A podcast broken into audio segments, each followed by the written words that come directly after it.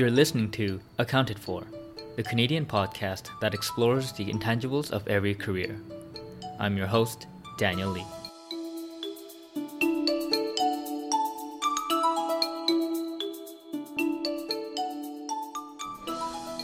What's up, listeners? Happy Wednesday. Uh, today's podcast is with Luki Danukarjanto, the Chief Career Catalyst at Focus Inspired and the author of a career book titled Stuff I Wish I Knew Earlier, the acronym being SWIKE. Um, Luki is on a mission to help millennials redefine their career journey as a coach, but he also has aspirations to create a new form of education in the future, one that's much more, much more based on the practical rather than the theoretical. Luki's story is one filled with cultivating humility, honestly, through disappointment and just making decisions following his own curiosity. And we just really see that earlier on, um, just from his transition from earlier days in his education all the way into his career later on.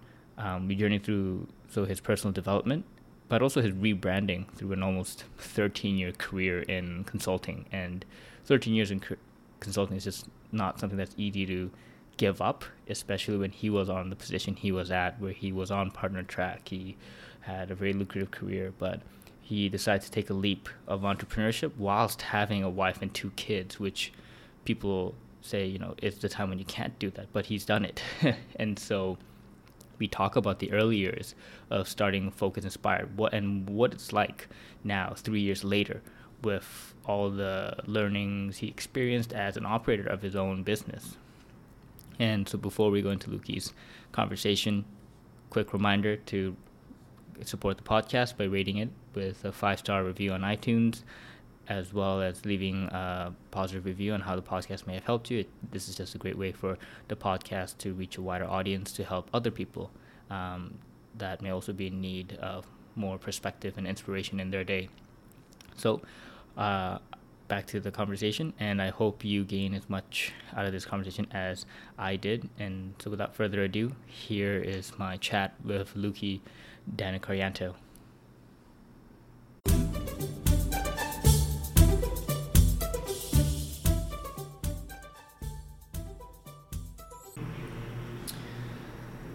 Hello, everyone. Welcome back to Accounted For. Today on the podcast with me is Luki Danukarjanto. Hey, Luki. Thanks for coming on the podcast. Thanks for having me.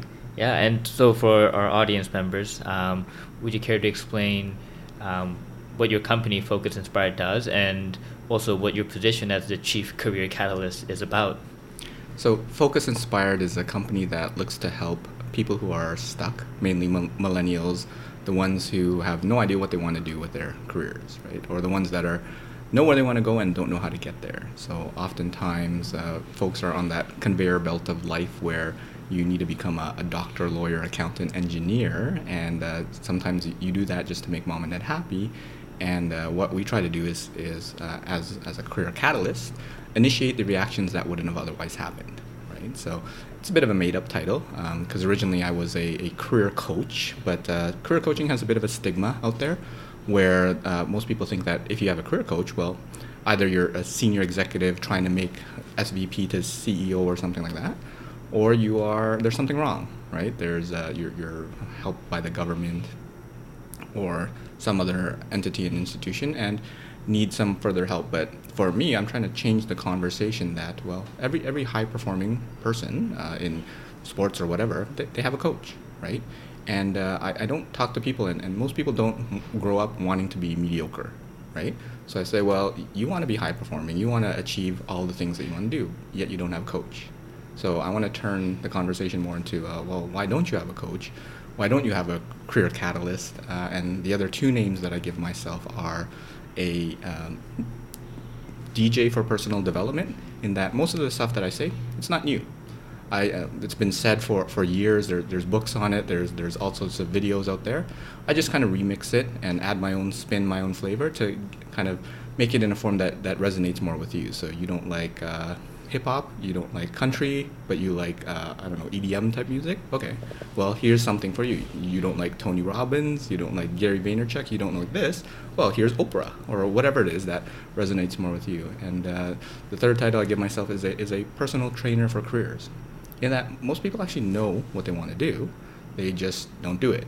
Just like going to the gym, if you want a six pack, you do some crunches, you do some sit ups, but most people don't. Um, but I'll say, hey Daniel, let's go into the gym. Let's do one crunch. Okay, let's do two tomorrow and three, and then eventually, oh, that looks pretty good. And uh, doing all that stuff. So that's kind of a long-winded answer to, to a short question, but essentially what we're trying to do is uh, change the conversation, help people be unlocked, um, give people the tools and, and the techniques in order to get to where they want to be, and uh, yeah, hopefully provide them with all the amazing resources that are already out there. And uh, one of our aspirations is also to elevate education, which is uh, unfortunately, in, from my perspective, the post-secondary system isn't actually doing what it uh, well it was designed perfectly for what it was intended to do 150 years ago but hasn't really evolved since then and, and there are too many people that i talk to where they get a degree and they graduate and like where's my job? Right? And it's no longer enough to have a degree in order to get that great job and it's uh, even with stuff like co-op out there it's, it's helping but how many co-op spots are there for how many students? And uh, changing the conversation to really focus on exploring uh, and, and discovering yourself through that kind of post-secondary period and getting to uh, like different places in your life right? And you don't have to necessarily follow the traditional path especially in 2018 maybe 20 years ago 50 years ago that was a good path. But nowadays like with the internet with all these other things there's so many different options out there. So hopefully that answers the question. No definitely. And i think you bring up a lot of uh, phenomenal points i think. Like even starting with the coaching part it's just yeah it seems to be an older belief of um, you know oh if you only get help if you really need it and like getting mm help is seen as a sign of weakness instead of a sign that you actually have the maturity to want to get better and like i remember even just talking to like my parents about you know i think i'm gonna want to get a therapist just because i want to actually have my mental side be even clearer mm-hmm. and even mm-hmm. stronger and it takes time for them to like understand oh there's nothing wrong with you but you want a therapist or like is there something wrong? And that's why you want a therapist and it's more no i just want to get better at even my mental state so i might actually want to go talk to someone about things. Yeah. and i think that kind of stuff requires a change in mindset as well um, to really start as a society embracing that culture. And like like you said like athletes all embrace it and I think a lot of people who are not fully aware of like actually seeing those things I think in relation to other parts of life um, can kind of be like blindsided by that. Yeah, and a lot of research points to that. If you actually look at top performing athletes, the, the physicality and physical ability of a lot of athletes, they're, they're pretty much the same across the board when you get to the top levels. And it's really the mindset uh, that has someone set apart where the typical like Kobe Bryant and, and uh, LeBron, they're on the court practicing all the time, right? Uh, but the physicality, like everyone's probably able to, to bench the same amount of pounds and, and run uh, in the same amount of time, they're, they're, that's about the same. So if you think about and, and translate that to regular day life, well, everybody's physicality in terms of graduating with the same degree is basically the same and uh, everyone gets that the, the, the, bachelors of whatever, the, the masters of whatever, and uh, well, how are you different than the rest of the folks? Well, oftentimes it comes down to, to mindset. Like, are you training? Do you want it more? Uh, are you uh, volunteering? Are you going out looking for internships? Are you uh, starting podcasts on the side? Are you doing whatever it is that is really you? Um, or are you just uh, hoping that you make the team, right? That sort of thing. Yeah, yeah. I, I think uh, even on like the part of like post secondary education. Yesterday, I was I saw an article pop up on my feed on social media where um, Harvard released their MBA graduate um, salary numbers, and the article was going on about how this is practically the most important report and figure for all MBA programs, and it just got me to think about. So if, if that's your measure, if the measure is just how much your MBAs are getting paid, mm-hmm upon graduation, then do you really care about what they're actually getting inside like the relationships they might be making right. or what they could potentially be learning um, is it just purely about make sure this kid gets the best job make sure it gets into the job that's going to pay the most yeah. so we can say oh we've seen an increase of 6% in the median salary for our graduates and we've had x many get big bonuses and if, you know using money as like the sole metric of yeah this yeah. is a good school. Yeah for sure. I mean what i aspire to do at some point is to actually open up my own school my own educational institute uh, focused on, on soft skills right? So traditional schools they do a, a okay job at teaching you the, the hard skills but what about things like how to build relationships uh, emotional intelligence effective communication time management right? Imagine you took a course in that in grade uh, 12 in grade 9 in grade 6 um, i don't know if you can actually teach that at that young of an age but i think a lot of those concepts you can pick up and start learning those behaviors even learning how to learn right things like like memory and and techniques like that so there are all sorts of uh, resources out there where like the Greeks used to have all these memory techniques before the written word was around, and everybody uh, had like knowledge was power back then. And these memory techniques have been around, and, and there are world championships based on that. But they don't teach that in school, even though all learning is based on, on, on memory. Well, aren't why wouldn't you want to help the students memorize that and, and go through the process and learn? And sometimes they're very simple techniques that uh, are, are, accessible, and incubating that at such a young age uh, would, would definitely uh, reap huge rewards further on. So, I mean, like, yeah, I'll, I'll go on about this sort of stuff, but yeah, no, I, no, I think that's actually like a great pursuit to have. I think um, one of the people that come to mind as you like talk about that is like Seth Godin created mm-hmm. his alt MBA because mm-hmm. of a frustration born out of yep. yeah like he felt the post secondary education was failing a lot of people and I actually had a colleague who actually took the alt MBA oh, cool. um, and she did it while she was in consulting mm-hmm. and it was very effective in practically helping her make the decision to finally quit her job after 10 years at the firm and actually ch- choose herself and do what she actually wanted to do and actually start exploring more of what she wanted to do. Yeah. Um, and so yeah, I think there definitely is a space and value for these kind of schools to actually come up and actually help people go through radical self inquiry and develop like the soft skills, like mm-hmm. you said. Um, yeah, yeah, I mean, one of the posts that I wrote on, on LinkedIn is, is something like, uh, "What if education were like this?" And it was a like a scenario base where I talk about someone who the, the first year they basically get all the soft skills training, right, and figure out, and they decide to, for whatever reason, pick the traditional uh, accounting path right? And uh, they go through these soft skills training, and instead of uh, paying a, a, university, whatever, 40, 80, $100,000 to sit in, fr- in a class in front of a professor um, learning about concepts, they pay to sit beside an accountant for the next four months, four years, or whatever. And how much more would that person learn with those soft skills, with the learning how to learn, with dealing with people, and just even being a fly on the wall in, in some of the, the meetings that they have, in, in doing the work day to day, and, and building the infrastructure around that, because obviously that's going to take the time from, from the actual accountant. Um, but uh, yeah, why couldn't that be a, a model where where uh, people get that true experiential learning, and that person will either find, wow, I love accounting, let me keep doing it, or well, actually accounting, I thought was narrow, but there's this it's this huge thing where you have like audit, you have uh, tax, you have all these different things, and you can subdivide, or you realize, well, I actually don't like accounting, but I like this consulting thing, I like this whatever it is, and open their eyes because a lot of young folks are just well the traditional mom and dad want me to do whatever it is, and they don't take the time to explore, as, as you mentioned. I think that's a very important part, and, and that radical self inquiry, or at least some sort of self reflection exercise, is important, right? Because otherwise, you're just doing it for the sake of doing it, uh, otherwise, uh, other than um, actually doing the things that you want to do. And oftentimes, if you figure out the things that you do want to do, you'll just be better at it, right? And, and you won't be kind of the mediocre accountant, you'll be the, the world's greatest chef or whatever it is. Uh, but if you've never tried cooking, well, it's, it's hard to get to that path, right? Right, right, yeah, and like it, you know, if we were to, I think you should talk about this in your book as well. But you know, if we think about life as a journey, and practically any journey there's a destination, and so if we had, let's say, a north a north star to uh, go towards, how will you know what even your north star is if you don't really know who you are mm-hmm. and what you really want to do? Um, obviously, you'll never have certainty over what you want to do, but at least at the current present moment, you have an idea of this is who I am at least at this current moment, and this is where I think I want to go, and at least that'll give you some kind of north star, Mm-hmm. and from there, then you can decide, okay, how do I want to get there, and how which path would really fit with who I am. Yeah.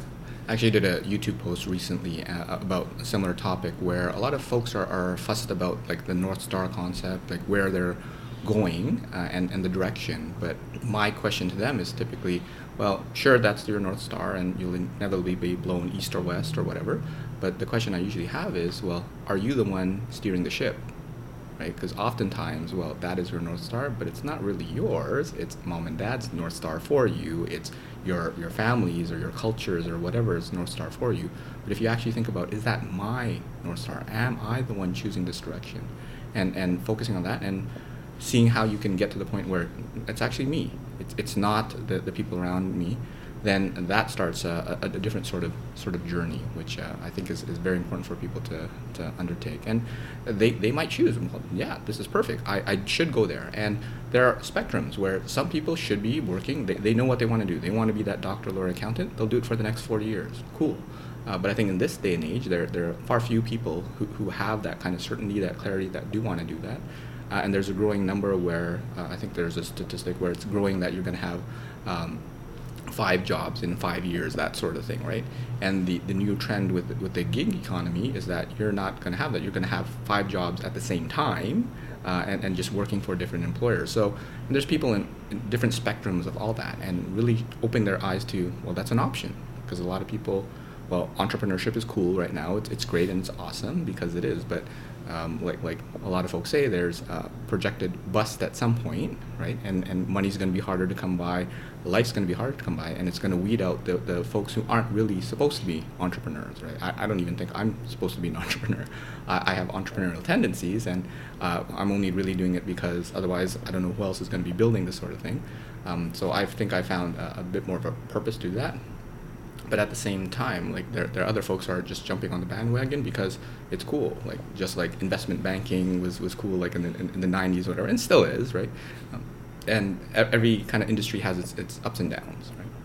Yeah, I think uh, one of one of one of my previous guests, uh, so he he went to a Harvard MBA as well, and he was telling me that, um, yeah, man, like if you look at the statistics, MBA grads are practically the predictor of busts because the the year where all the MBA grads go, go to a certain field, that's the year when it all go bust. Like it's like how everybody went to finance in 2006, Right. 2007, and everybody went into tech in 1999, 1998, and then it all just came down. And I think I'm definitely seeing that even in the kind of startup ecosphere, uh, ecosystem here in Toronto, where I'm talking to a lot of my accounting friends, and you know these are people that truly just don't really want to take risks, Mhm. risks in any form, and they are actually now changing the mindset of you know what, I think I can do it. Like everyone's doing it. It Mhm. seems safe now, Right. and then they are slowly moving in. And I, I don't think we're in the massive um, euphoria yet, but I'm seeing these tendencies of all these people who tend to be very risk averse making these jumps into things that are actually quite risky um, for their I think tendencies. So that that is an interesting um, I think plight that I'm seeing at the moment. Well, I, I chan- challenge that a little bit in terms of like that risk, right? It's always perceived risk because uh, being an entrepreneur, what what the opportunity is that it's it's all for you. You have the choice day to day whether you're making money or not, right? Uh, working for a company, working for a big bank, you could be downsized at any moment, at any moment with any restructuring or whatever. So it's an illusion of, of, of safety. Um, so, but and it, it is one that, that has to be understood and, and potentially mitigated. The, the life of an entrepreneur is hard because you are the best boss and the worst boss at the same time, right?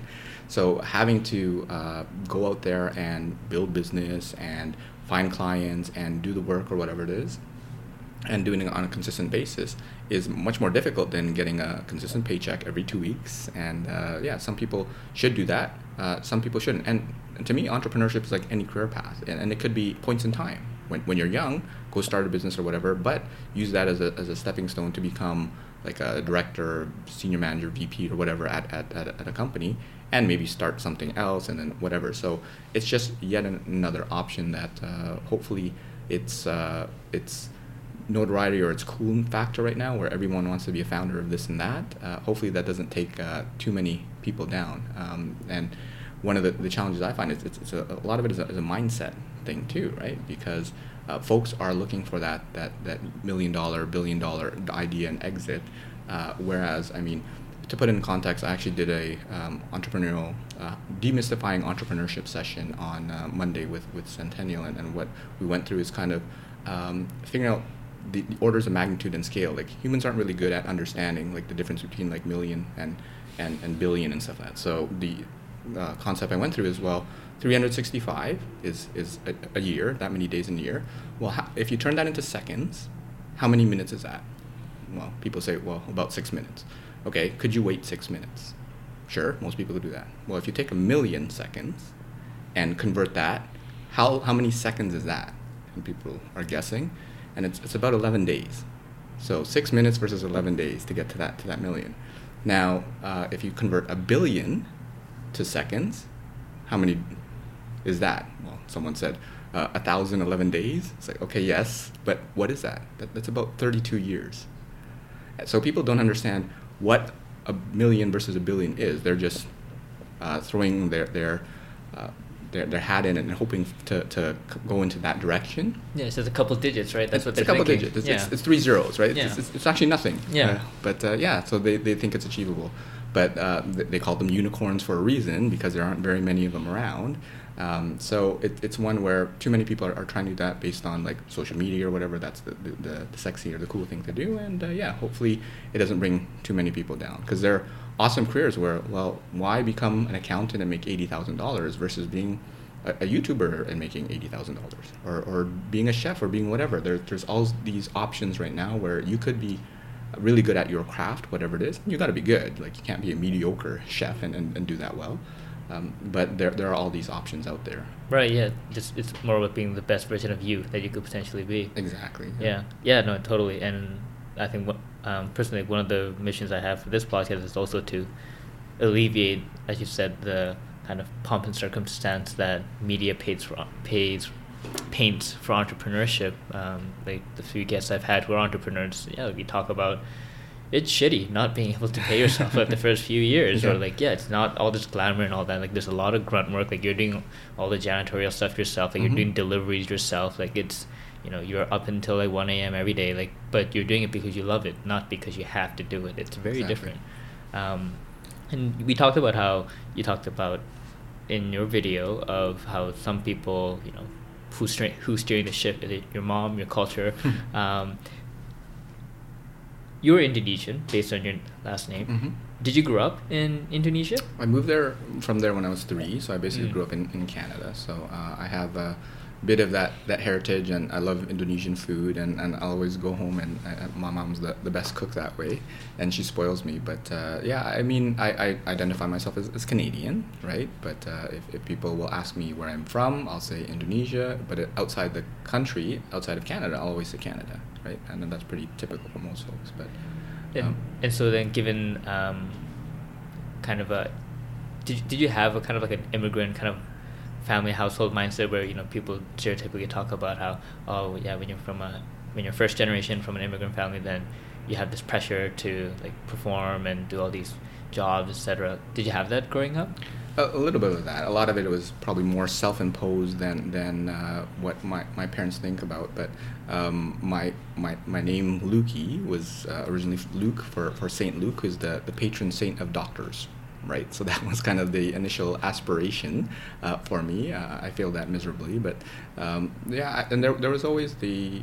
Uh, my, dad was, was an, an, engineer. He worked for, for IBM, so uh, a lot of it as well. Why not follow in your dad's footprint, foot, footsteps? And I did a computer science degree, uh, kind of in pursuit of that.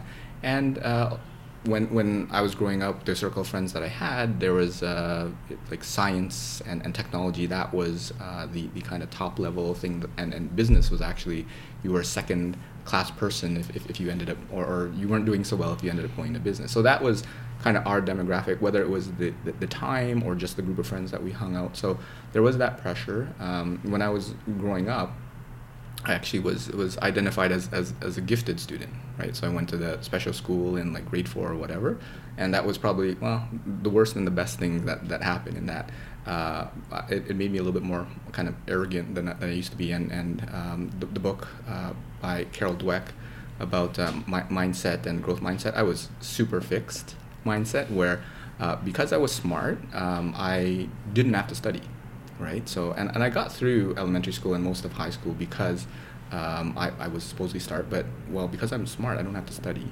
And you can only do that for so long uh, where you don't open the book and, and do well, right? Um, so I, I started struggling in, in like uh, grade 11, 12, uh, OAC when, when I was growing up.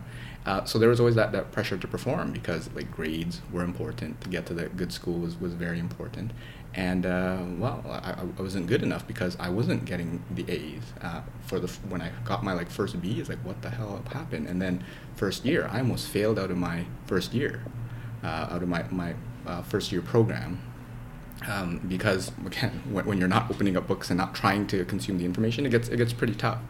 Uh, and then, for whatever reason, and, and I, I wish I had read the book around that time, but I decided to, you know what, uh, after getting a letter saying that uh, you might be uh, dismissed from the program and be pulled out type of thing, that was kind of the wake up call to say, okay, you know what, I actually should try and actually should open. And then, yeah, I saw a, a, a steady increase in, in, in my marks. Um, but there was always that that uh, pressure to perform, and I was trying to decompose on whether or not a lot of it was self-imposed or if it was uh, from the parents. So it was a, a bit of both. Um, and yeah, it's just culture. Everyone's trying to compete with each other. Um, like I, I, was supposed to go to Waterloo for computer science because it was kind of the top school. I didn't get in, so I, I had to go to kind of the, the, the next one and, and, and make the most of it. I did UT Scarborough because it had a co-op program, so at least I had the foresight to try to get some work experience on, on that side. But um, yeah, it was it was definitely you had to uh, perform, you had to do well. You couldn't show your uh, your vulnerability of i was struggling and, and I uh, can't do this, uh, especially since I had this label of, of, of gifted and smart and whatever. Um, but I've since been able to kind of switch to that, that, that growth mindset and realize that, you know what, if I may be smart, but you actually have to work for it too. and uh, doing that work smart and, and working hard is, is definitely something that uh, that was important. So yeah, there was there was a bit of that uh, pressure actually, uh, probably a lot of that pressure. Um, one of the jokes that we had is you come home with like a, a, a 92% and it's like, well, where's the other eight type of thing, right? Um, but uh, th- they never necessarily said that in those specific words, but I always felt that, that sort of pressure, right? So, um, yeah. Hmm. And uh, so you, you got to like a gifted school at, at four and Age four, no, yeah. no, grade four. No, no, not not age four. So, okay, so the way four. that it works here is you take this test in in uh, grade uh, four, three, I think. Okay. And uh, you put this this you have to do multiple levels, and my, my sister was identified that way, so there was aspirations that, that I got identified as well. So once a week we would go to the special school where they, they do like more activities and puzzles and brain teasers and stuff like that, which I thought was great. Um, but most people don't want to be identified as different right? Whether it's good or bad.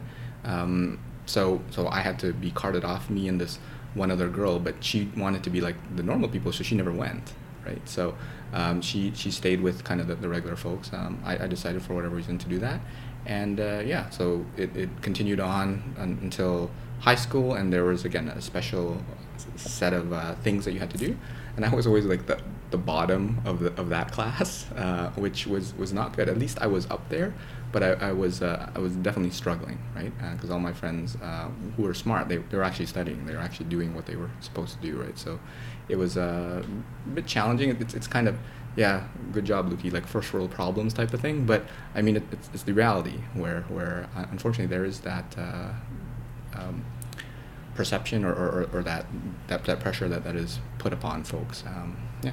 Hmm. What kind of dream occupation or like career did you have when you were like seven? I was seven. Yeah. Uh, it was probably the typical like astronaut police officer yeah. type of thing. Um, but if I kind of think back, I actually at one point wanted to be an architect. Right. I actually, I think in grade eight, uh, I drew my own house. Uh, because it had like like a hidden pathway and like a slide that went down like one of those I was I think I read a book where it was one of those like mansions where they did that uh, so I actually did an architectural drawing of that, and I tried to do it in the schematic and stuff. And then I took a look at uh, kind of that career path, like wow, it looks super hard and, and ridiculous, and, and how many architects really uh, are there other than building like small houses? Like how many people designed this building? Well, one, right? So, but how many other people are um, any sorts of things like and and for me.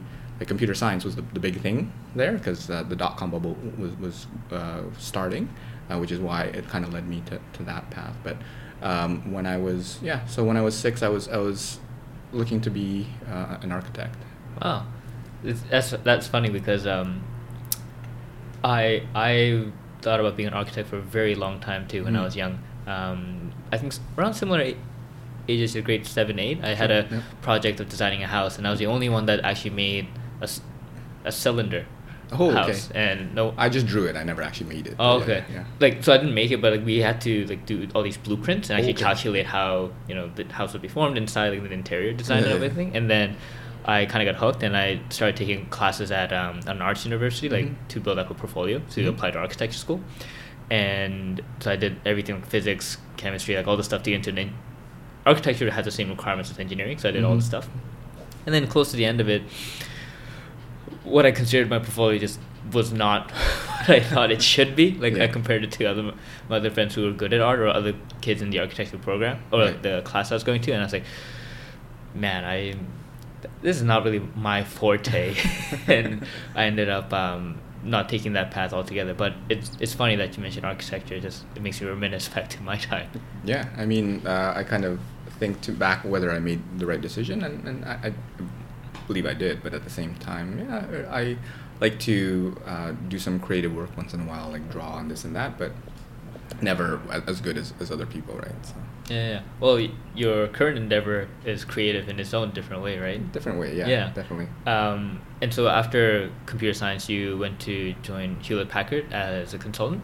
I was actually that that was a co-op term, so I okay. did that for four months. It was actually an interesting one where they gave me a, a lot of free reign. They this was in was it 2000, right? So they had this thing called Cool Town, right? So it's basically a showcase of all of HP's uh, new innovative technology. So this is when like 802.11a, the, the wireless standard, just got ratified. Like Bluetooth was a new thing, and like handhelds were like this massive uh, uh, endeavor, right? So we had a, a three quarter mock up of, uh, of a Ford Mustang in, in the showcase with basically a, a 40 inch plasma screen. And this is when plasma screens cost like $40,000. So it was there. And uh, we basically had a setup where someone would take their handheld uh, and basically put it in the phone and it would kind of sync to the device. And this is like in 2000, right? So this is like almost 20 years ago.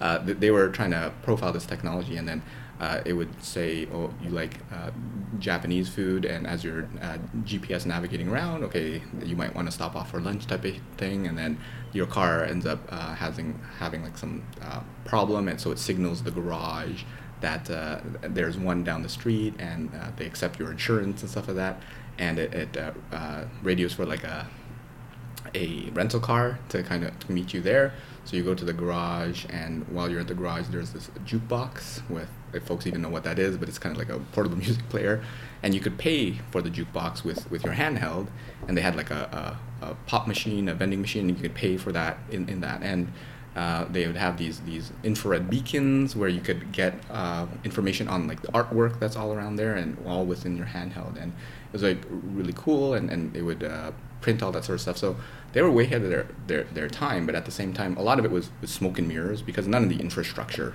existed for, for any of this sort of stuff. So we'd have to kind of uh, force fit.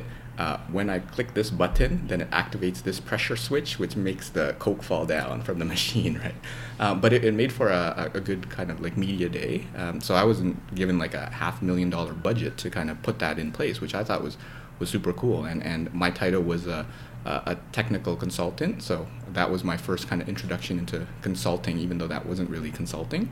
But uh, yeah, it kind of turned me on to that, and uh, it was it was an it was an awesome experience. Um, I think I was like way over my head in terms of being able to do that, but I guess I was naive enough to say that yeah, I, I can do that. I can I can figure it out, and because uh, a lot of this technology that it's it's super new, right? The infrared technology, again, Bluetooth, like nobody even knew what Bluetooth was. Like, how, how do you automatically pair? Like, what, what is this thing? I, I don't, it doesn't even make sense. So yeah, that was the, the one co-op term at, at, at, uh, at Hewlett Packard, which I think was the, I guess the, planting of the seed of, of what consulting is. So that's why when when I ended up uh, joining Deloitte, well, okay, I'm familiar with that term, even though it was, it was totally different than, than what I did there. But yeah. Right. Okay. So, okay, now we go into the next phase where now you're at Deloitte and you've been you've had close to like a 13 year career at Deloitte in the technology consulting practice. Yeah. And so when you first got into the job, were you then thinking, all right, I'm going to make another cool town as part of Deloitte? no, I was totally. So when I graduated, the dot com bubble burst, right? So folks in tech, it was really hard to get a job. Um, actually, when I graduated, uh, I actually was thinking that I would be a, uh, a, technical support person. So previously, I worked at the federal government doing tech support. Uh, I, I was doing that at, at TD Bank for co-op terms and over the summer and stuff. And uh, I like dealing with people and helping them with their problems. So I thought, hey, why not be like a tech support person? That was that was my dream job.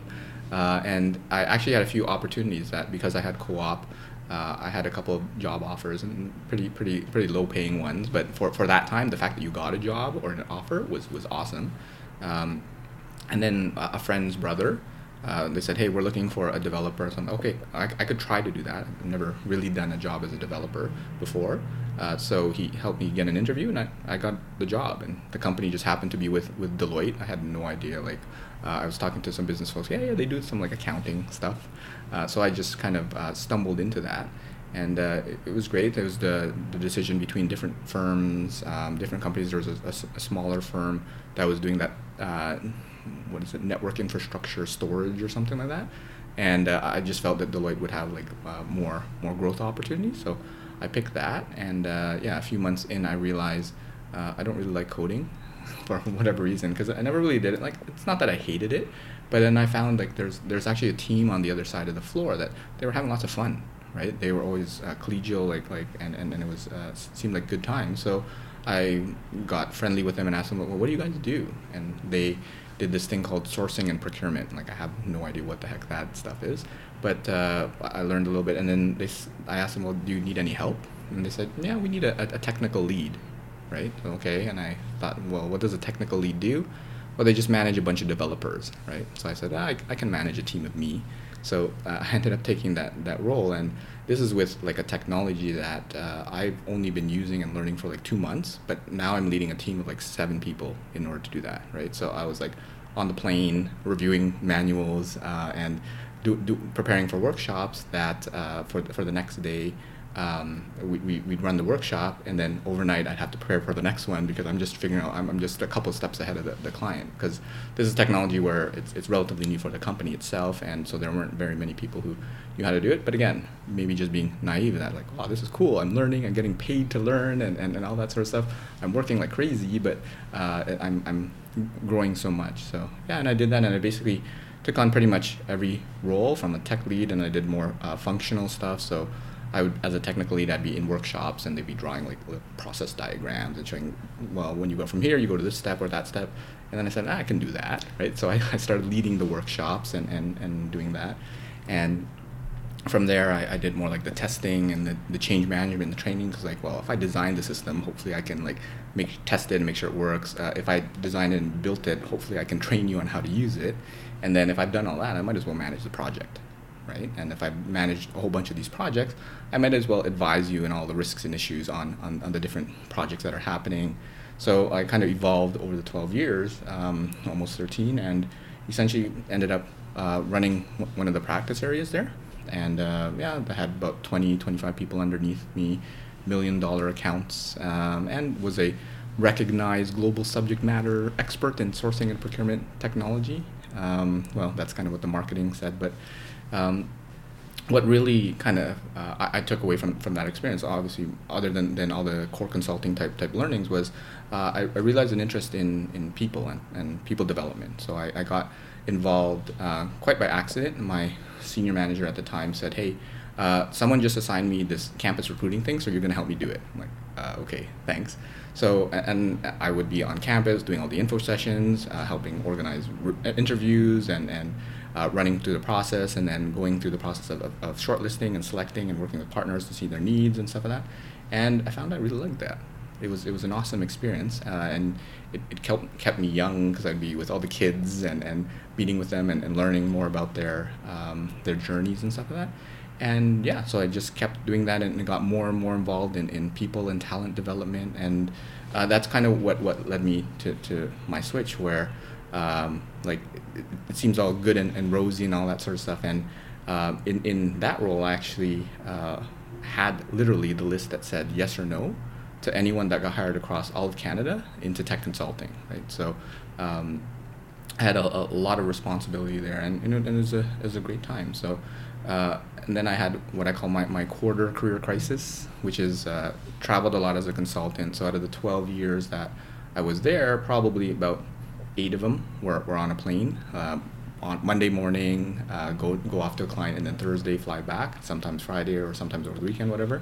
Uh, and I was on a project specifically in, in Montreal, and I was FaceTiming with my wife and uh, um, my, my son at the time. He was uh, I think one or two, and he was learning to walk and talk and roll and stuff like that. And I had a second one on the way, so I had to make a decision on what do I what do I do right? Because uh, I was senior manager. Next step would have been partner. There's a clear path for me to get there. I was, I was being uh, groomed into to, into that role, um, or family, because I didn't think I could do both at the same time. So uh, I ended up picking family, um, and then I had to figure out well, what did I want to actually do when when I uh, grew up, so to speak. Um, and after a lot of soul searching, self reflecting, and, and speaking to mentors, like coaching came up, right? Because doing the multi-million dollar transformations with like a senior VP or, or CEO or whatever, it's kind of like meh, right? I've done that uh, a bunch of times, but when a new hire came on board and, and they were ready to start and they wanted to have coffee with me, I got excited, right? And so there was something to kind of exploring your interest in that. Um, and I, I found there was a need because there's so many folks out there who I, I would go to an info session and ask them, well, why do you want to be a consultant? Their, their chest puffs up and say, well, I want to be a consultant because of blah, blah, blah. I've done this, this, this, this, this. And then I ask, no, no, no, hold on. Why do you really want to be a consultant? And they'll kind of soften up and say, well, because I couldn't be a, a, doctor, lawyer, accountant, engineer, and, and my brother was one, or my dad was one, or my uncle was one. And then, well, what do you, what do you really want to be?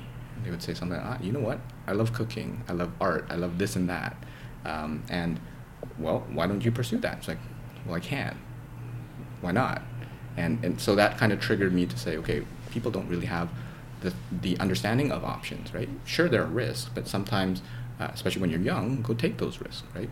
Uh, especially in this day and age, and it's it's the appropriate conversations with with parents or family or whatever to say, hey, this stuff is uh, it's going to help me in my long run because I'm going to actually be doing stuff that that fulfills me, that that that I love doing, and I'll throw myself into it versus something that I'm only doing it for the sake of it, right? So uh, it's kind of a long-winded uh, answer. So hopefully that kind of goes through my, my journey through through Deloitte and actually a little bit through the through the transition part of uh, going from there into my entrepreneurial journey, so to speak. Yeah, no, I, and I think the the continuous theme that I'm constantly seeing is just, you know, you talked about how when you were deciding to leave, you, you know, asked yourself and you thought about, you know, what what what what really excites me, and it was mm-hmm. like those times of, you know, oh, I have a coffee with this new hire, like I'm excited, and yeah.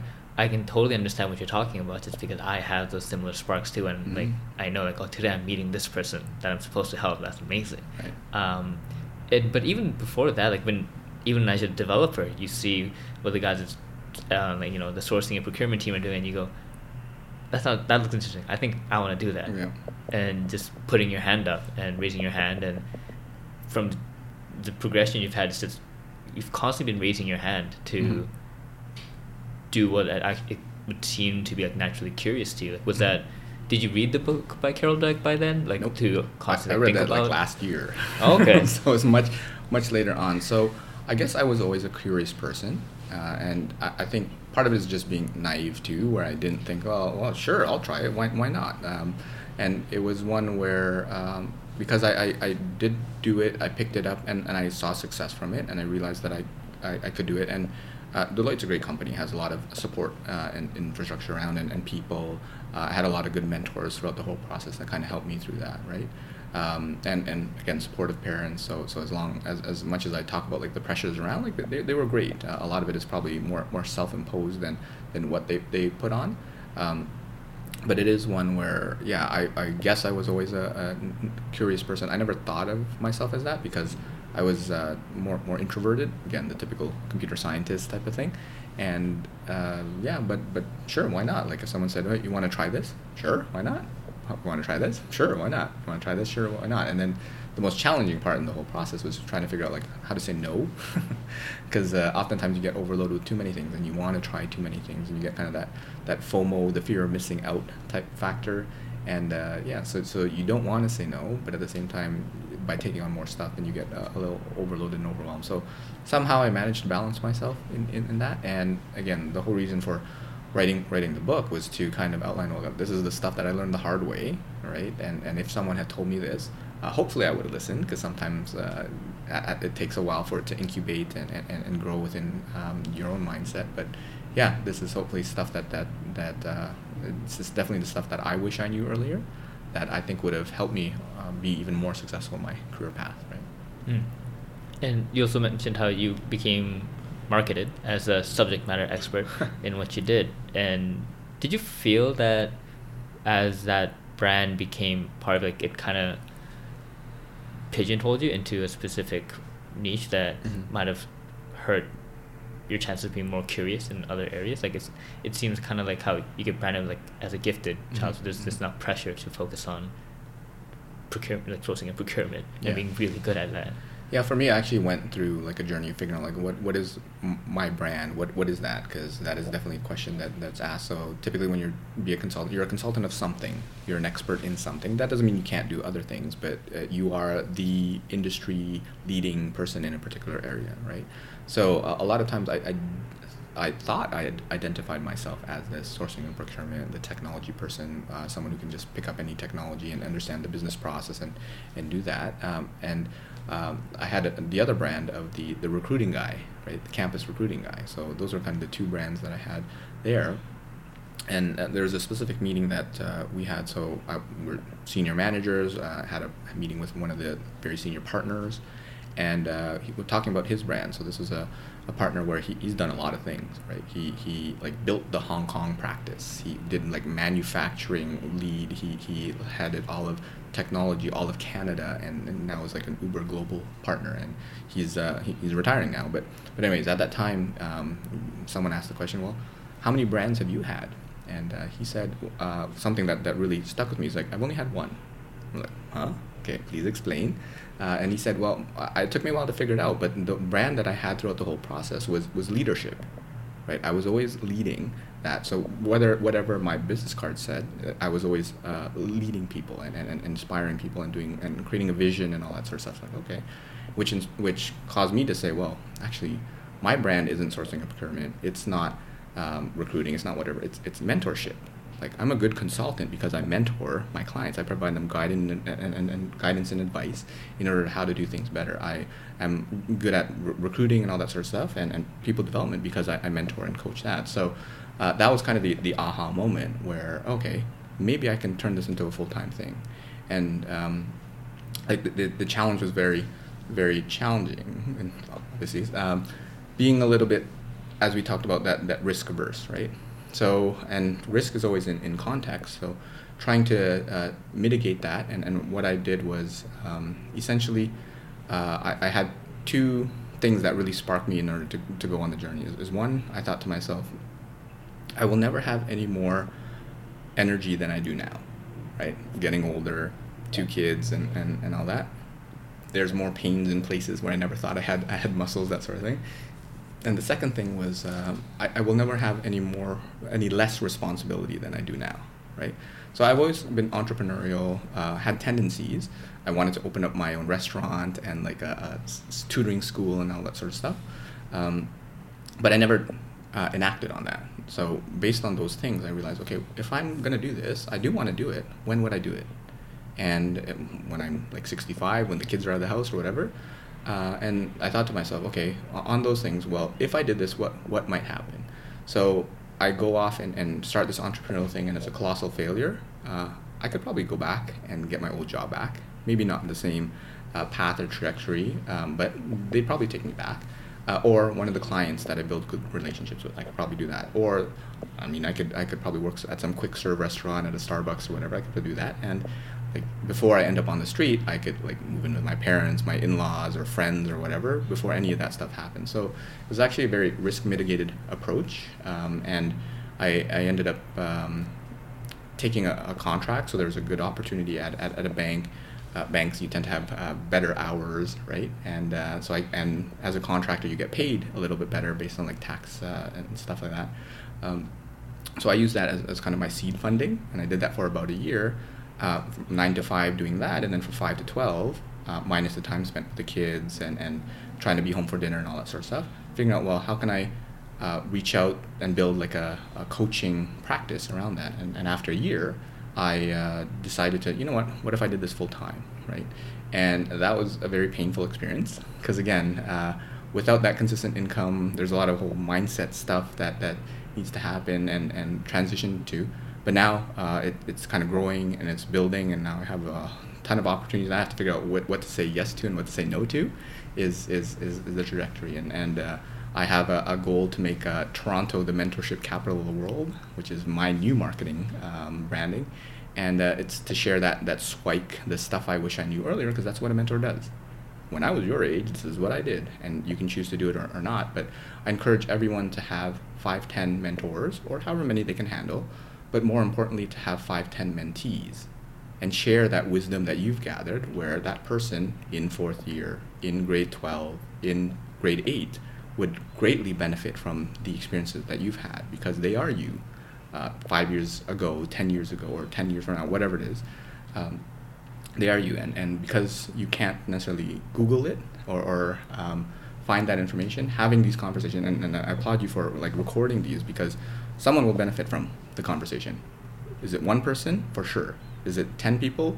Maybe. Is it 100? Is it 100,000? Who knows? But there'll be someone who'll be like, oh, I will go down that path because I got inspired by that, or I won't go down that path because I got inspired by that. So, um, yeah, I think all this stuff is is um, how I decided to kind of switch over and uh, yeah, and, and kind of go through that that entrepreneurial journey. No, I I, I think uh, just your approach. I think there's before I go into your approach, I think one thing that immediately popped into my mind when you're telling me about um, the value of even having mentees. Mm-hmm. I, I don't remember. It's an, it's another popular saying, but I don't remember who said it. But it goes along the lines of you want to have five people old, much older than you, five people your age, and five people who are much younger than you. Okay. And that should be your mastermind group, mm. where you continuously you have peers that always challenge you, but you also have mentors who will guide you, but you also have mentees that you will teach, and mm. Those three will continuously help you learn constantly in different ways and formats. And right. I think that's something that is constantly overlooked. The the value of actually having mentees and because when you teach you also learn so mm-hmm, much mm-hmm. Um, from people who have much younger and different perspectives from you because even five years younger than you would be in a, sometimes in like a completely different generation given how fast things are changing yeah. in our world yeah. um, and, and I think that age is a bit of a, of a proxy, right? Where right, sometimes yeah. it's not age because there's some young folks that have accomplished way more than I have, and uh, I, I, I treat them as mentors. And, and people actually ask me like, how many mentors uh, do you have? And I'm like, uh, thousands or hundreds and thousands because I, I, basically everybody who I meet is is a mentor in, in one shape or form. Like I have something to learn from you, um, and I've learned a ton from you already. But uh, like, uh, what is it that I have to learn from, from you? And, and, and my goal is to figure out what that is. So, uh, and, and for some people, it's uh, it's what not to do, because you know you know there's those people in your life. But oftentimes, uh, by taking that that mindset, um, like I'm a huge advocate of soft skills and, and building relationships, and like I was obviously the total opposite of that before, from a computer science perspective. but now understanding that at the end of the day, like it's, it's about people, right? And, and the relationships you build, um, those are going to be impactful for you in order to be more more successful in, in your career path, right?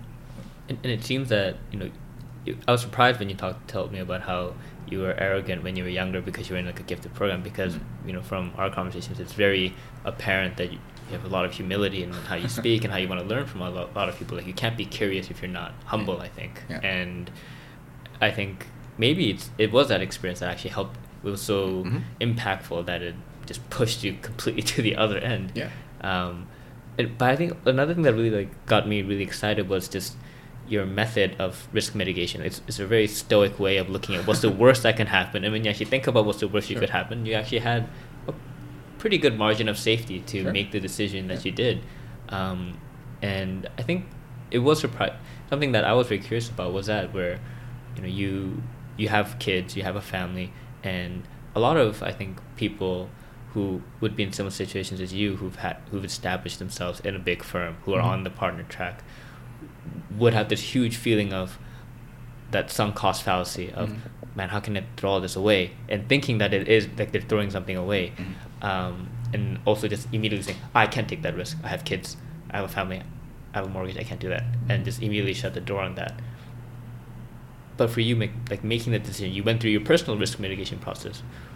But what was it like actually going through that decision process with your family your friends like your colleagues?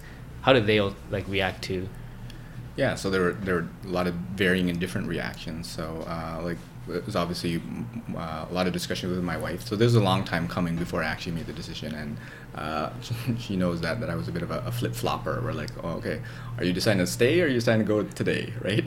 what about today? And then like, because I would change my mind because it was a hard decision. Because to your point, being somewhere for like over a decade, that that's a huge investment, uh, and I had huge opportunities ahead of me, right? Uh, but there was kind of this uh, nagging feeling, and I, I, I don't know exactly when it came to me, but I, it's uh, kind of summed up. I think it's a Jim Rohn quote where he says that the um, um, the, the the pain of doing weighs ounces, and, and the pain of regret uh, weighs tons, right? So for me, it's like okay, which would be worse? So uh, going down this path and having it be a colossal failure, and, and having to uh, like tail between my legs, crawl back, and, and get my old job back, type of thing, or being kind of 65, uh, 95, and saying, hmm, I coulda, I shoulda tried that thing. So uh, that that really stuck with me. Where like that that would probably eat me up inside, right? Because I don't have an opportunity, and because I always had those initial uh, entrepreneurial tendencies, and then I kind of went through like, uh, screw it, like you know what? I'll give myself two years, three years to do it, right? And if it doesn't work, okay, let, us go through. Let's let's uh, do whatever I need to do. Um, and it doesn't mean that it was easier um, or, or uh, like there's so many i, I needed to uh, write a stuff i wish i knew earlier entrepreneurial edition because there's so many uh, things. But a lot of it is, is, is mindset right? Because the, the, tactical stuff is actually relatively easy. It's the uh, making sure that when you wake up you actually want to do the stuff that you want to do.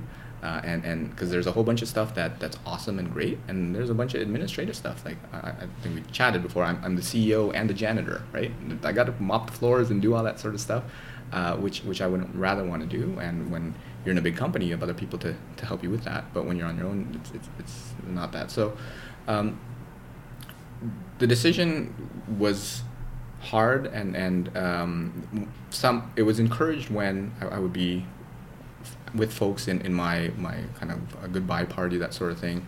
And uh, there'll be a lot of folks who, have known me through my career, and, and uh, they, they go, Luki, like WTF? I, I thought you were a lifer. Like I thought you were your on track partner, and it's like, yeah. Um, so so what happened? And then I kind of go through that, and I'd, I'd, say, so what are you gonna do? And I would say, well, I'm gonna become a career coach. And then they kind of said, oh, that actually makes sense. And so that was a little bit reassuring, where even uh, the, the, career path was okay. People uh, saw me in that light anyway. Um, so uh, that conversation was was uh, relatively easy actually. Uh, my, my kids were too young to, to, to understand. And then it, it's a, a challenge with uh, like in-laws and, and my own parents because my parents are like, cool, yeah, do what, what you love. And then the in-laws were like, um, what?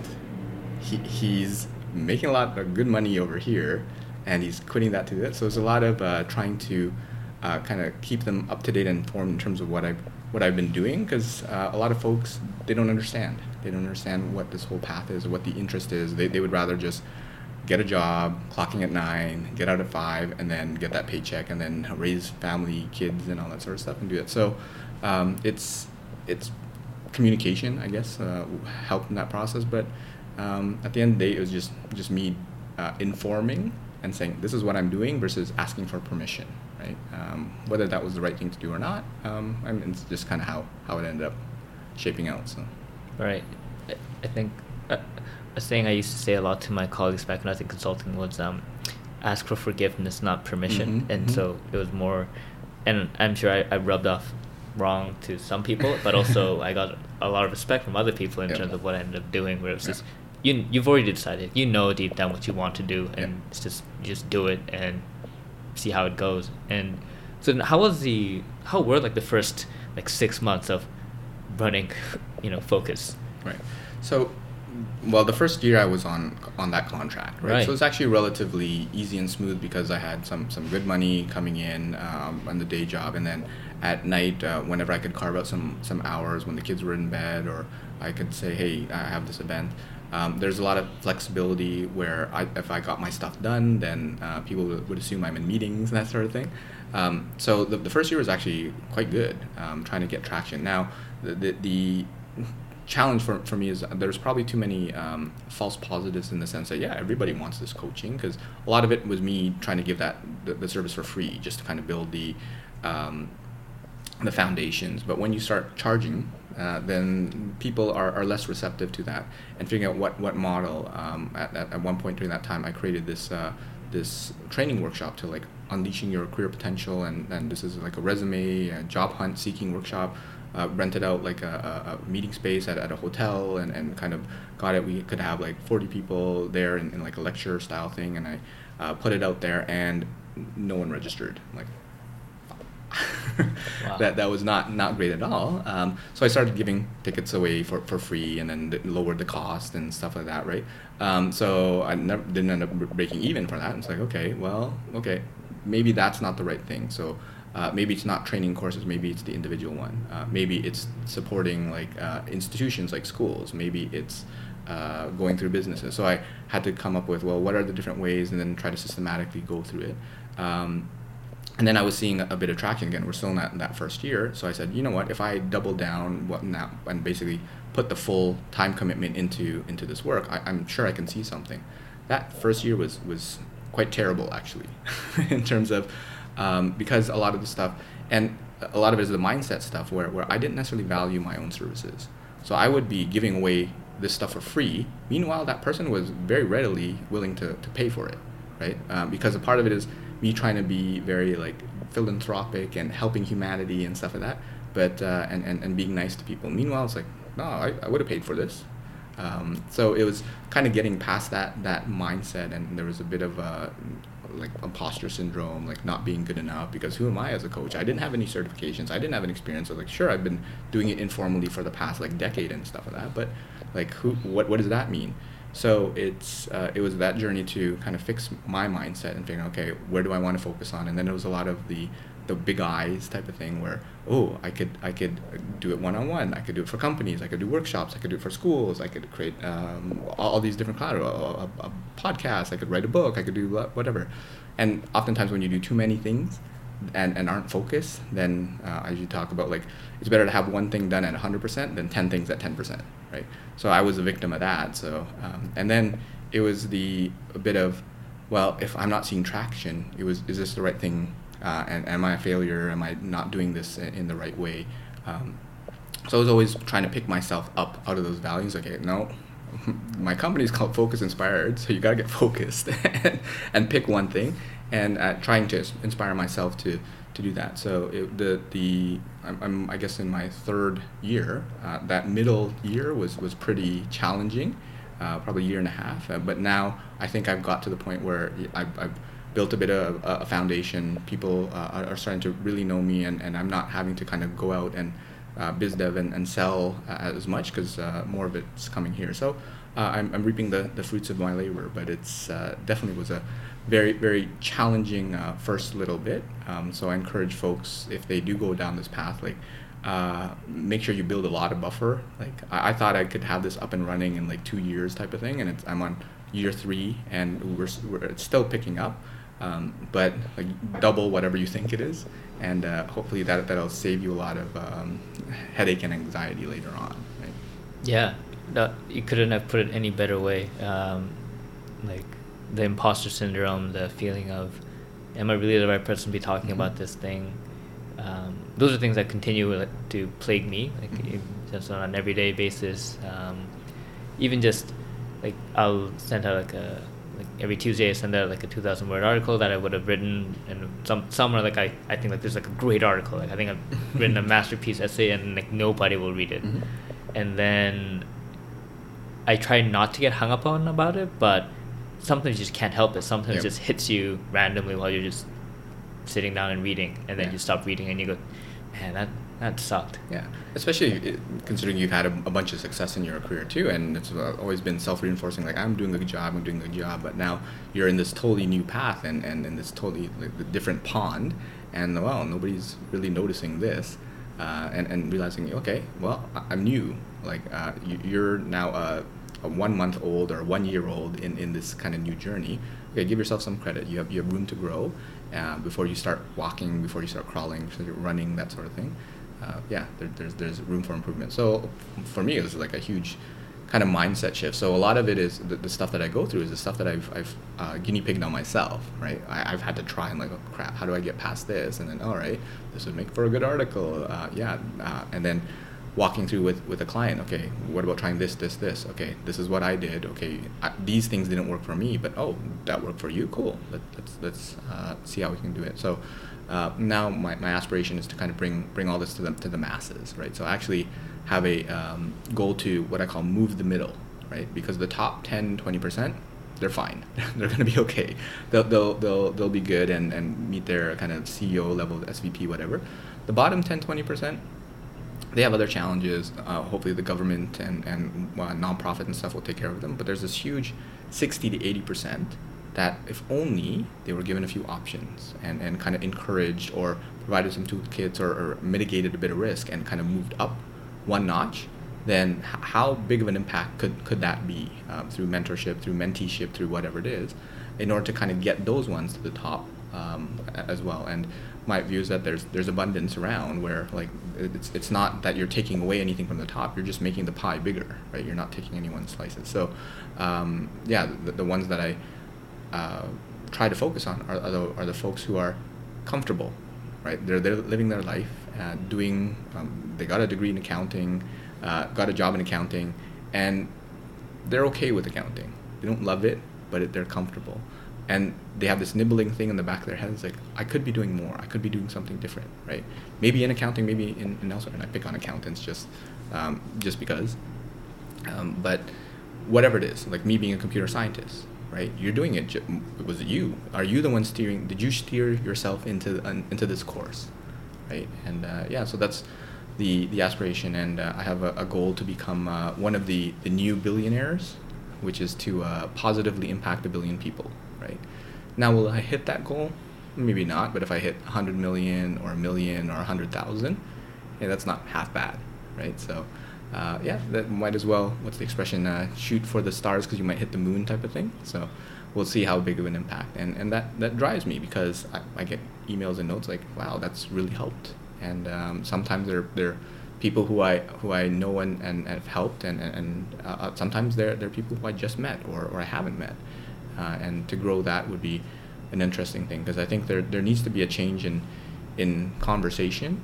Um, I actually feel that uh, education will be one of the, the bubbles that are that are going to burst soon, right? Because the there's more and more companies that are taking away degree requirements as a as a qualification in order to, to get a job there. I think two of the big four, and I think Google and a bunch of other big players. You don't longer need a bachelor's degree in order to get there. Well, if you don't have a bachelor's, then you don't need a GPA.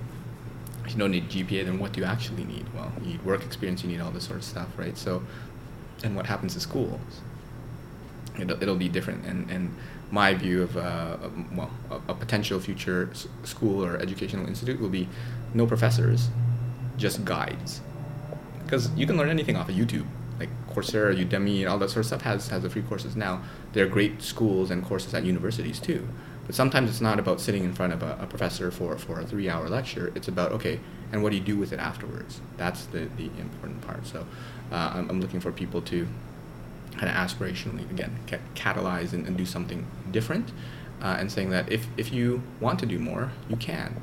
Um, especially the ones that are kind of uh, mid- middle-aged uh, like myself is that well if you think about it if you take the typical retirement age 65 right and even if you're 40 you have a good 25 years left right? Sure you could keep coasting for, for the next 25 years or why not do something with that right? So uh, again just just uh, changing the conversation and hopefully inspiring folks to do more than they would have otherwise dreamed they can do. Because I have a firm belief that that everyone has huge potential and uh, greatness inside them.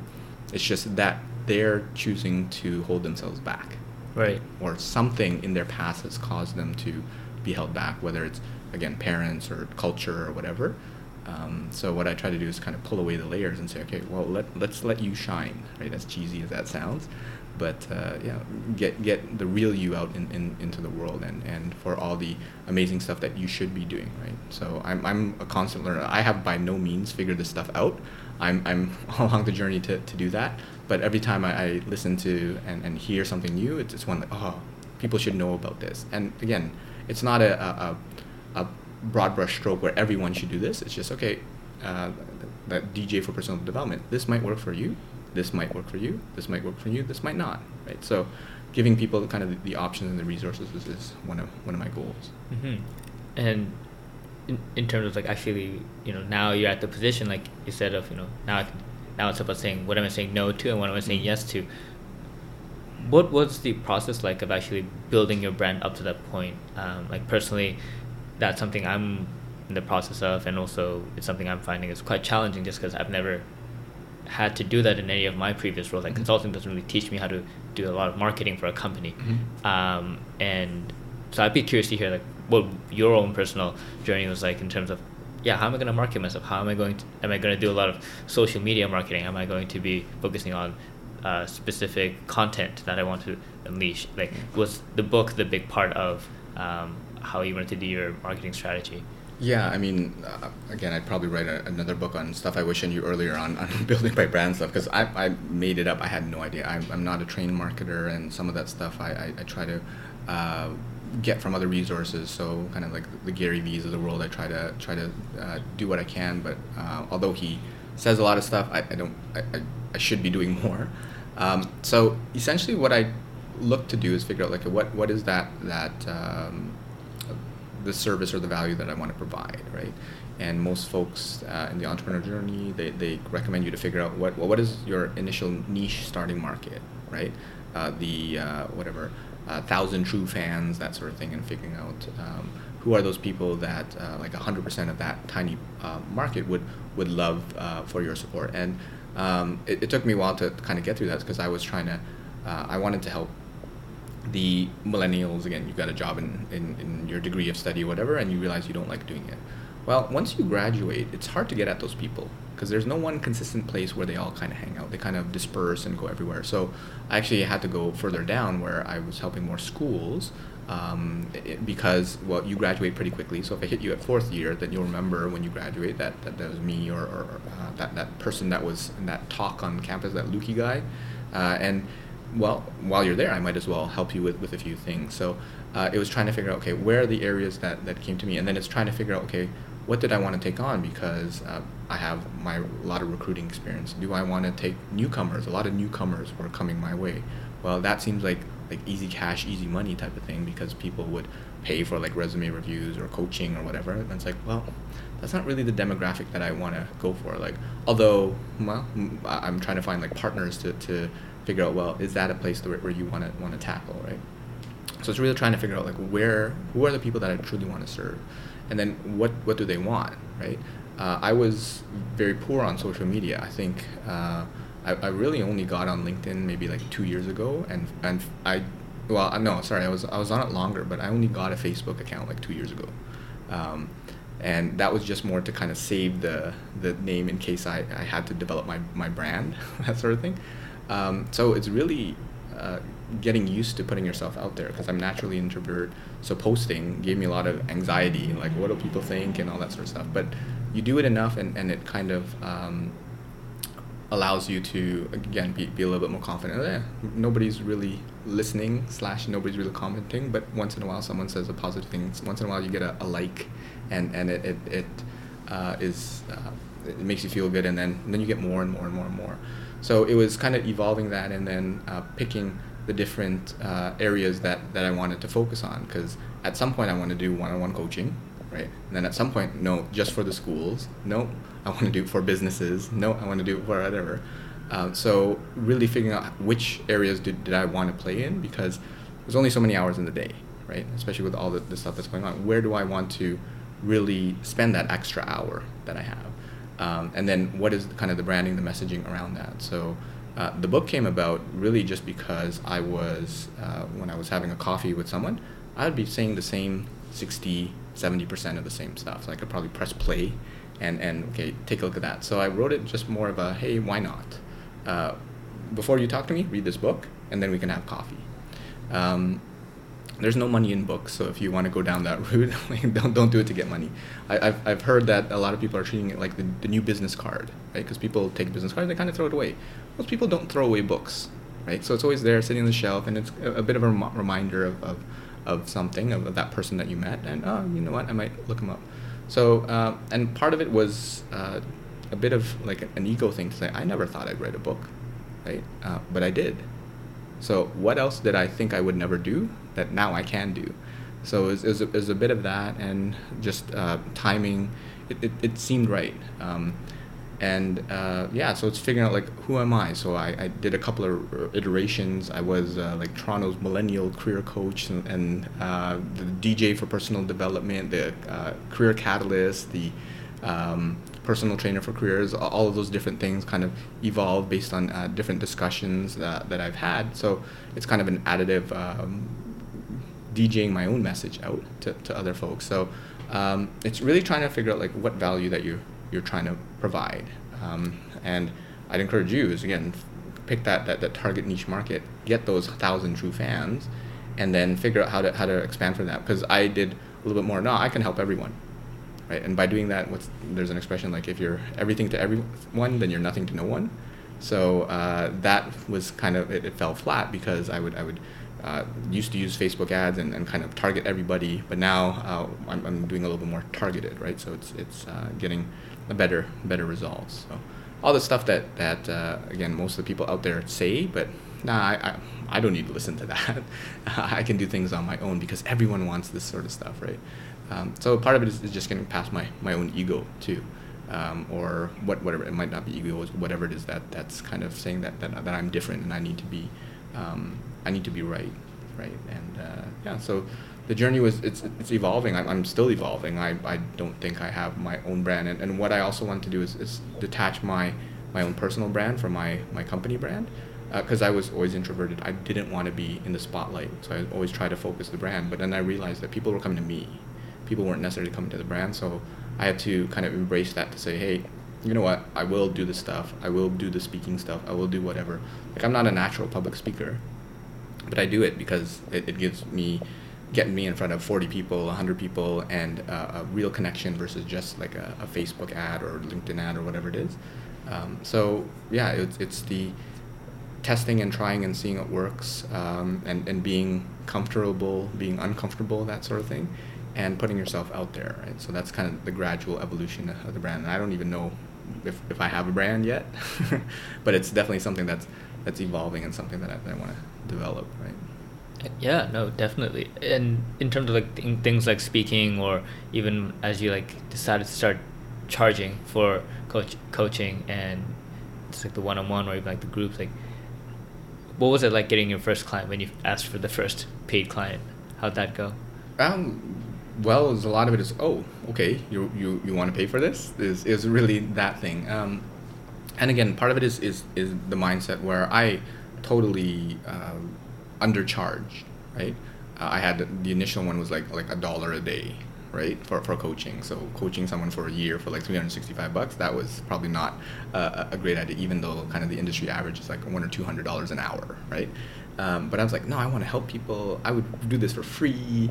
Uh, but if I got paid a dollar a day, that would be good enough, right? So uh, that's not a great uh, mentality, or at least from a business savvy perspective, to, to have on it. So really balancing for, for me um, the, the, the wanting to help versus the uh, needing to keep a roof over my kids' heads, that type of thing, was was, was a challenge. Um, but I mean, it was definitely uh, gratifying in terms of being able to say, oh, someone is willing to pay for this. Now, it was uh, not going too far because there were a couple people who, oh, you're willing to pay, so I started increasing my prices, and then figuring, okay, what is what is the cutoff between um, what what people will will kind of easily say yes to and what people will uh, kind of start balking at and uh, but also using that as, as a filter criteria because sometimes the clients that I would take is like, well, you're not really committed to this. You're just doing it because it's cheap, right?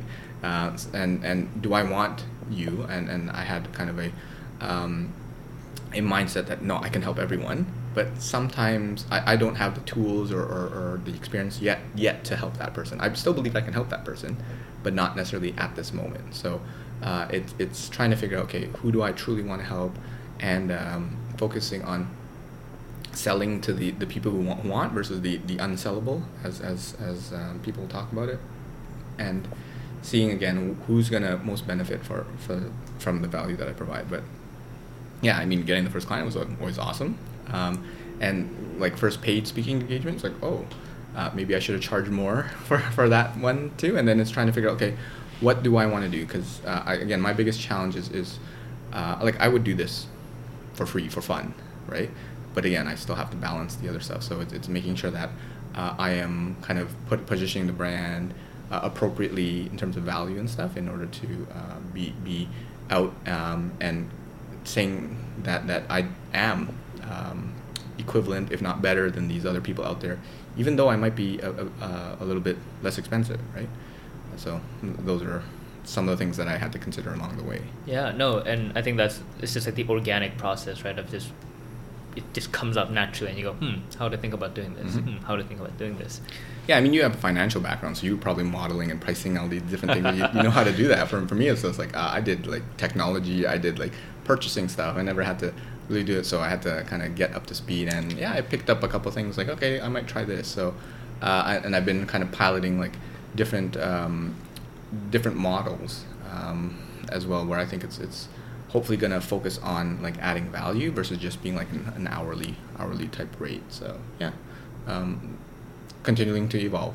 Right, and right now you've been running Focus Inspired for about three years, and do you feel that you're kind of hitting that mark where you're seeing the mark of okay, I think I could be financially okay as well. Like, I don't have to be as stressed as I was like in the first two years of just starting it up? Yeah, I mean, I have a, a bunch of opportunities that uh, I'm, I'm, looking to, to close that will definitely do that uh, for me. And it's just a matter of are they going to be the right opportunities, right? Because sometimes uh, there's money for the sake of money versus like money for the uh, the ambitions that, that, that I want. Um, so it, it, it's a balance where um, I, I, I think I'm, I'm there. Uh, I'm, I'm getting to that point for sure. And uh, and even in the near future, I'm hoping it'll be a, a little a little more even than, than what I was uh, making before because I do believe I'm adding a, a, ton of value for folks, and I, I think I'm probably uh, even undervaluing myself. Um, so I really need to get past that that my own mental hurdles uh, and really embracing that that abundance mindset type of thing um, in order to kind of fully fully realize all, all, all the different uh, potentials. But yeah, I think in, in, in very short order, I'm going to be kind of uh, matching uh, what I what I used to make as a as a management consultant type of thing, and uh, yeah, but it I mean it took a, a bunch of work to, to get there. So. Right, work, work that you love. Though, yeah, work thankfully. love. Yeah. yeah, my my wife says that I don't work any less, but uh, at least the work that I'm doing is all for me, right? Because uh, yeah, I work long hours in management consulting. I, I uh, work long hours now, but at least it's all all for me, right? So yeah. great. And if you were to look at Focus Inspired as a business that we so often analyze in consulting. um, how how is the kind of segmentation done in terms of like time or like the revenue? Like, is it mostly one-on-one coaching in terms of like fifty percent one-on-one coaching? Uh, I know I also know that you teach at Centennial College as well. So is that what percentage of that?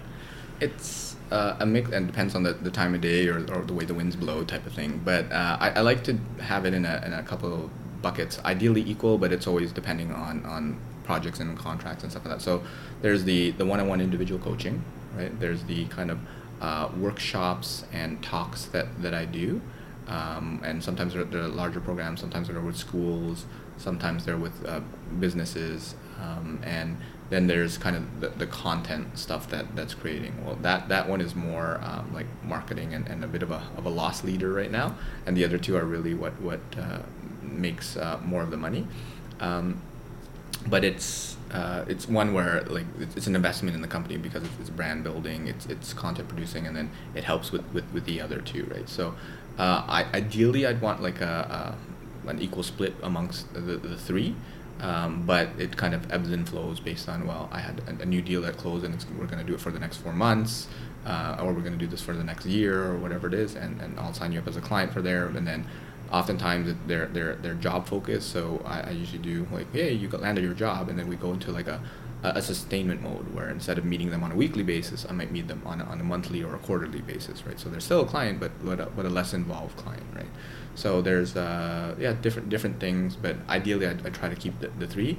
Um, the the content piece is, is a recent addition where I didn't really do much of that. The only thing was the book, but I want to try to be more, and you probably see more active on like social media, on like creating YouTube videos, hopefully starting my own podcast at some point, and um, yeah, trying to just just get more myself more out there, right? And and hopefully building a, a small team around that that helps me.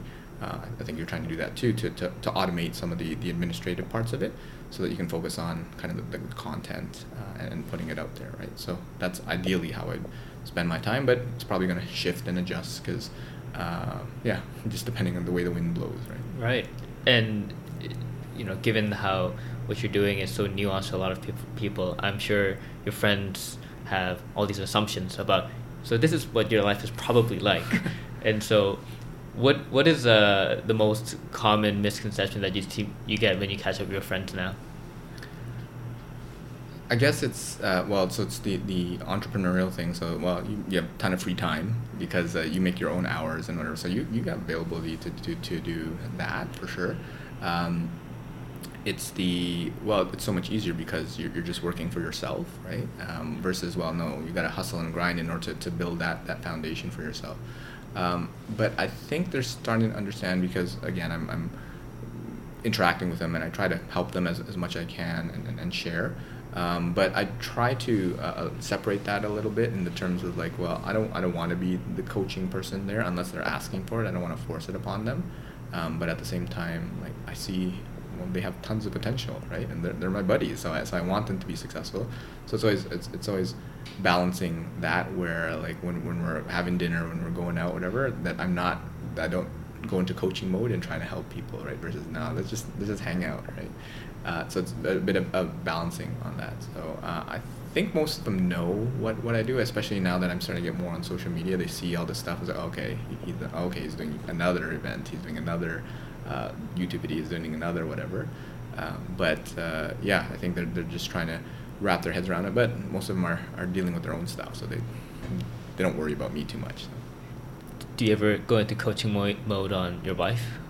I try not to. Uh, it, it's one of those things. Well, yeah, you do what you want to do, but uh, let me live my life, type of thing. It's like, yeah, um, there, there's, and for whatever reason comes to mind, the aspect of uh, in, in coaching there, there's one either being a, a, tugboat right so with your friend just uh, like through brute force like pulling along versus being a, a, lighthouse right both of them accomplish the same thing where they get the, the ship safely into harbor but one just shines brightly and does an awesome job and lets people kind of come to him versus you pulling them out so i aim to do uh, be the lighthouse and just say this is all the stuff that i'm doing um, because I have like taking my health more seriously. I have my uh, exercise and, and like more smoothies and, and stuff like that, like better food choices. Uh, and, and I try to do that, and she can do whatever she wants, right? I don't force that upon her. I don't, I don't necessitate that uh, for her, but, um, but I think she's trying to incorporate some of that, whatever she deems is, is appropriate for her? Yeah, that's a, it's a struggle that I constantly have in my relationship, um, and it's something like yeah, like it's, it's a continued work in progress. Um, constantly trying to find the harmony between what I do and what my girlfriend does. Yeah, it's one where again, be, be that lighthouse and say, okay, this is the benefits it's provided for me, and if you want those benefits, then let, let's talk about it. If you don't, cool. It's really it's really your life to live, right? So. Yeah, no, totally. And uh, so as we kind of wrap up to the and final rounds of the interview, mm-hmm. um, the kind of key questions I'd like to ask each guest is the first one is um, what's a belief that you have that you think goes against conventional wisdom? And I'm sure you have a lot, but what's one that sticks out? Yeah, I'm. I'm. Well, I, I don't know how conventional it is because I know uh, times are changing and and and uh, people have more options, but it's uh, a little bit of that that that conveyor belt of life type of thing where you're expected to to do a degree, uh, get a good job, a stable job, uh, get married, two kids, and and a, a, house in the suburbs, that type of thing, right? Um, so part of it is is just uh, exploring those those options where now again multiple career paths uh, are, are a common thing that the, the entrepreneurial slash freelance the whatever things are are options um, and um, also like the, the the value of school right? There, there's a Mark Twain quote I think is like, "Don't let uh, school get in the way of education," um, because oftentimes uh, school is there, and, and yeah, it, it serves its purpose for a certain set of people, but oftentimes you would learn way more and faster doing uh, something else, right? So being open to to those challenges, and again, I think that's one of those big elephants in the room that a lot of people know um, that, but they're just not willing to acknowledge it yet because it's just the way that it's done. Like everyone has to get a degree and has to do this. It's like, well, you spend four years and whatever learning marketing or, or accounting or whatever, but you've never done it. Like, do you actually know? I use the analogy of like like swimming, right? Uh, did you read the book on swimming, right? And did you learn everything in, in, in a classroom, or were you in the pool, right? Uh, most people can you can only learn so much while academically doing it, and and um, versus like get in the water and just go back and forth, do a couple of links, and then that's when you get good. So um, yeah, hopefully it, it's uh, so, so so I guess the conventional wisdom is like education slash the the conveyor belt of, of, of life uh, and saying that there are way more options and possibilities out there than uh, people realize and recognize. Yeah, I think uh, the quote that comes to mind is from Yogi Berra where he says, in theory, practice and theory are the same but in practice it's not. yeah, fair enough. Yeah. and um, so if you're if twenty year old Luki were to look at where you are now, so the Luki from third year U of T, I guess, um, still in computer science, mm. was to look at where, what you're doing and where you are at. What do you think his emotional reaction would be? Well, I actually told people this a couple times where, uh, like, if I were to tell my whatever myself in second, third, fourth year that I was now a career coach, I'd be, I'd very be very d- dismissive. I'd be like, yeah, wh- what are you smoking, right? That's it's definitely not something I'd consider. And then hopefully I would have turned into, um, I think I probably would have sensed a little bit of a fear in the sense that holy crap, you're doing all this stuff. That means that I'm gonna have to like be more out, uh, do some talks and talk to people and all that sort of stuff and then at some point I, I hope I'd get into like some uh, excitement in terms of hey that's kind of cool. I mean uh, future Luki seems to be pretty happy so hopefully uh, th- there was a good journey in order to, to, to get there. So um, yeah it's, it's, initially dismissive and then hopefully excited by, by, by the end of the conversation so. Yeah no, that's a that's a that's a funny one. Um, and you know you wrote you wrote the book you know stuff I wish I knew earlier. Mm-hmm. but if you were to give advice to that 20 year old Luki, mm. um, and you couldn't just throw this book at him, is there a particular advice that you'd want him to heed? Well, so there's the advice I'd given. Whether he'd listen or not is probably the other part of it. But um, I, I, would start probably with that kind of that north star thing. It's like, are you the one uh, steering the ship, right? Because a lot of it is the assumption that yeah, I'm, I'm doing it because um, I like it. It's kind of expected of me or whatever. Versus like, like, is this really what you wanted to do? because uh, how would it have been different? Because I was always interested in people and psychology and all that sort of stuff. But again, because that wasn't uh, as reputable as like engineering and technology, at least in my circle of friends, uh, then it wasn't something that I that I uh, seriously considered, right? Um, but but I, I did enjoy those those types of courses and that type of learning. So maybe uh, like having that bit of self re- uh, reflection and introspection to say, hey, are you doing this because of you or are you doing this because of some other factor and, and hopefully by planting that seed at some point i would have figured it out earlier than whatever like three years ago four years ago. Uh, excellent. Great no thanks for so much for uh, giving me your time. I know it's you know, great. expensive and probably rising in price. I really appreciate um, you coming on and sharing your story. I really enjoyed our conversation today. No, I think this was great, and, and I appreciate that, and uh, hopefully it is helpful to you. And yeah, I look forward to getting to know you more and, and, and kind of watching you in your own journey and seeing how, how, how you evolve. Yeah, no, definitely. Um, and so for some of our listeners, you know, who want to get in touch with you um, or want to learn more about Focus Inspired, how mm-hmm. can they reach you? Or reach the company? Yeah, so uh, most social media, I'm uh, Luki Danu. Uh, I don't make people spell the whole name. um, LinkedIn is probably where I'm most active. Uh, the website is focusinspired.com. um, yeah, I'm looking to do more stuff on like like Instagram, YouTube, uh, eventually creating podcasts, but the book's available on, on Amazon, Indigo, that sort of thing, if, if folks are interested, and hopefully writing the uh, Young Professionals edition uh, soon, and uh, looking for collaborators on, on that. But uh, yeah, um, I'm, I'm pretty accessible over, over LinkedIn. Uh, I usually accept all requests, though I do send you a message to say, like, hey, how could I be of help? Because I'd like to try to keep my connections known. And I've, I've given myself a a deadline by the end of the, the year that I'm going to start actually uh, removing and culling the people who haven't responded back. So uh, yeah, so hopefully that uh, um, is a little bit of motivation for folks to actually respond, uh, because uh, I think uh, networking is, is and, and all that sort of stuff is, is important building relationships, but only if it's like a, a reciprocal like kind of two way street, right? So I I'd, I'd, love it if people kind of interact, and more than happy to to to help how I can. Um, I have some availability constraints at, at times, but if I could be of help, then um, feel free to, to reach out. Great. No, thank, thanks so much, Luki. Perfect. Thanks, Daniel. Okay, have a good one.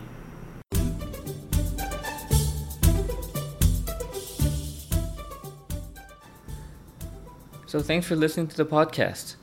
If you enjoyed what you heard, please check out other episodes and don't forget to subscribe to stay up to date for the future episodes.